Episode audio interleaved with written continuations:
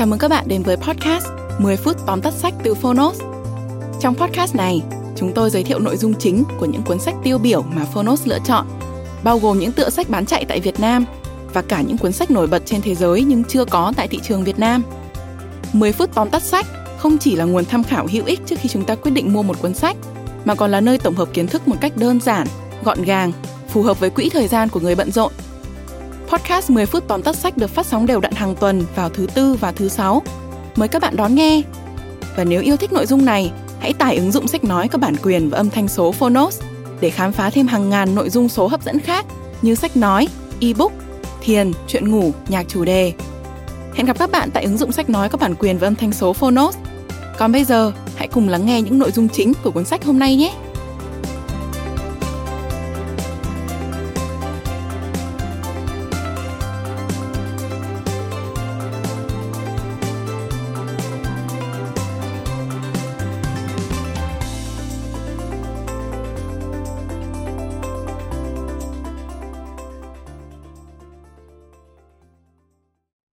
Bạn đang nghe từ Phonos. Tóm tắt sách Lối sống tối giản thời công nghệ số của tác giả Connie Pop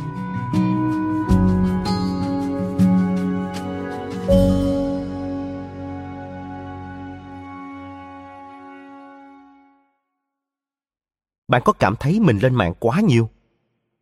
Có lẽ hành trình để chúng ta thoát khỏi sự chi phối của công nghệ vẫn còn rất dài. Và nhờ có lối sống tối giản thời công nghệ số của Carnivore, giờ đây chúng ta ít nhất đã có một bản đồ. Newport giúp cho mục tiêu cân bằng cuộc sống thực và cuộc sống kỹ thuật số của chúng ta trở nên khả thi hơn. Triết lý của lối sống tối giản thời công nghệ số đến từ chủ nghĩa tối giản mà Marie Kondo đã giới thiệu. Ít hơn là nhiều hơn và ít hơn mang đến một cuộc sống tốt hơn. Những trang web, ứng dụng hay mạng xã hội mà bạn dùng có thực sự cổ vũ những giá trị mà bạn trân trọng? Bằng cách tự đặt câu hỏi này cho bản thân, chúng ta có thể tiết kiệm thời gian và năng lượng trong khi hướng đến mục tiêu của mình. Mời bạn cùng Phonos điểm qua ba nội dung chính trong cuốn sách Lối sống tối giản thời công nghệ số. Nội dung thứ nhất ba nguyên tắc của lối sống tối giản thời công nghệ số. Sự hỗn tạp luôn đắt đỏ. Sự tối ưu hóa rất quan trọng. Hài lòng với sự chủ ý. Nguyên tắc này dựa trên ý tưởng của khái niệm về nền kinh tế mới, nơi mà giá trị của một thứ được tính, bao gồm cả các chi phí không phải là tiền bạc. Ví dụ như, khi bạn mua một chiếc ô tô, di chuyển vào thị trấn thay vì đi bộ, giá mà bạn phải trả để mua chiếc xe không phải là chi phí duy nhất bạn cần phải tính cả những nỗ lực và căng thẳng để kiếm được số tiền này. Tiếp theo là các chi phí giữ xe, bảo dưỡng. Sau khi cân nhắc tất cả các yếu tố, việc rèn luyện lành mạnh bằng cách đi bộ vài dặm để vào thị trấn có thể là một lựa chọn tốt hơn.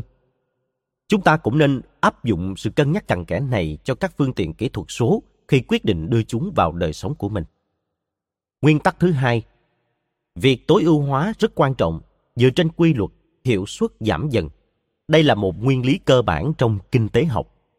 Quy luật này phản ánh mối quan hệ giữa các yếu tố sản xuất đầu vào và sản lượng ở đầu ra. Mỗi đơn vị mà bạn thêm vào sẽ đóng góp ít hơn vào tổng sản lượng so với các đơn vị trước đó. Chính vì vậy, bạn không thể cứ tiếp tục thêm vào một thứ gì đó và mong đợi rằng kết quả sẽ luôn luôn được cải thiện liên tục. Đối với nguyên tắc còn lại, hài lòng với sự chủ ý chúng ta có thể tìm hiểu về tộc người Amish, cộng đồng những người từ chối lối sống hiện đại ở Mỹ, để xây dựng cho mình mối quan hệ lành mạnh hơn với công nghệ. Những người này không hoàn toàn từ chối công nghệ. Thay vào đó, họ luôn xem xét và đặt câu hỏi về những ý tưởng và sản phẩm mới trước tiên. Nếu món đồ đó vượt qua bài kiểm tra, họ sẽ thoải mái sử dụng nó. Nếu không, nó sẽ bị cấm sử dụng trong cộng đồng người Amish. Chúng ta cũng có thể áp dụng cách tiếp cận dựa trên giá trị này để đánh giá về các công nghệ mình sẽ sử dụng.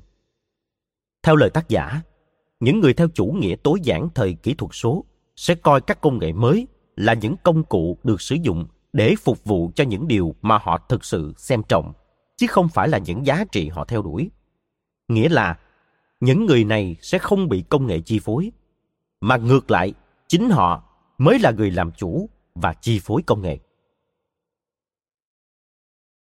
Nội dung thứ hai, dành thời gian để chiêm nghiệm và tìm kiếm niềm vui từ bên trong. Aristotle đã chỉ ra rằng, để sống một cuộc sống hạnh phúc, người ta phải có khoảng thời gian chết cần thiết để chiêm nghiệm, chìm vào suy tư của mình. Thực hành những việc mang lại niềm vui từ bên trong chính là một yếu tố không thể thiếu để có một cuộc sống đủ đầy. Carnivore gọi những việc này là giải trí chất lượng cao. Còn những thứ gây sao nhãn như mạng xã hội và các trò tiêu khiển là giải trí chất lượng thấp. Chúng ta nên tối đa hóa không gian cho những dự án chất lượng cao của mình bằng cách cắt giảm thói quen sử dụng Internet đến mức tối thiểu. Những sở thích đòi hỏi sự cố gắng không ngừng, nghe có vẻ nhọc nhằn, nhưng bạn sẽ nhận được sự hài lòng và cảm thấy tràn đầy năng lượng. Nội dung thứ ba, những sửa đổi nhanh chóng có thể tạo ra một thói quen tốt, nhưng chúng không phải là những thay đổi bền vững. Với bất kỳ thói quen nào bạn đang cố gắng cải thiện, phương pháp tốt nhất không nhất thiết phải là loại bỏ hoàn toàn những thói quen xấu, bởi vì cách này có thể dễ dàng phản tác dụng và chẳng chống thì chạy, chúng ta sẽ bị cuốn trở lại vào những nếp sinh hoạt cũ. Vấn đề của những giải pháp tạm thời là chúng không giúp bạn thiết lập được những thay đổi bền vững dài hạn. May mắn là lối sống tối giản thời công nghệ số cung cấp rất nhiều phương pháp thực hành khác nhau để bạn trải nghiệm cảm giác có ý nghĩa và biết ơn những cảm xúc mà thế giới kỹ thuật số hiếm khi mang lại. Một trong những hoạt động Canilport khuyến khích là hãy ở một mình.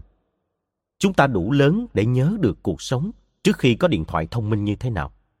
Nhưng với các bạn trẻ sinh sau năm 1995, họ lớn lên với các thiết bị này và dành hàng giờ mỗi ngày với chúng. Nghiện điện thoại thông minh có liên quan đến trầm cảm, chứng rối loạn ăn uống hay thường cảm thấy cô đơn và lo lắng. Có một thuật ngữ khác miêu tả thực trạng mà Gen Z, nhóm người trẻ tuổi sinh từ năm 1997 đến năm 2012, hiện nay đang phải đối mặt, đó là bị tước quyền được một mình. Dành thời gian tĩnh lặng cho bản thân là chìa khóa để chúng ta xử lý cảm xúc, suy ngẫm về các mối quan hệ cũng như để bộ não được bình tĩnh và sáng suốt là rất cần thiết đối với sức khỏe tinh thần và hạnh phúc nói chung. Tin tốt là ở một mình rất dễ nếu bạn muốn. Chúng ta có thể chọn ở một mình ngay cả trong một quán cà phê đông đúc hay trên một chuyến tàu. Đó là chủ động lựa chọn trạng thái một mình và suy xét, lưu tâm về những suy nghĩ của bản thân. Bạn vừa đến với ba nội dung chính trong cuốn sách Lối sống tối giản thời công nghệ số. Trong lúc đọc và nghe sách, bạn sẽ thấy bản thân mình trong đó. Bạn sẽ liên tục nhấc điện thoại, kiểm tra tin nhắn và email trong vô thức. Cũng giống như đồ ăn vặt vậy. Chúng ta biết rõ nó không tốt cho sức khỏe, nhưng nó đã trở thành một thói quen. May mắn là Candyport sẽ gợi ý cho bạn rất nhiều cách hay để giải phóng chính mình. Cảm ơn bạn đã lắng nghe tóm tắt sách trên ứng dụng Phonos. Hãy thường xuyên truy cập vào Phonos để đón nghe những nội dung âm thanh độc quyền được cập nhật liên tục bạn.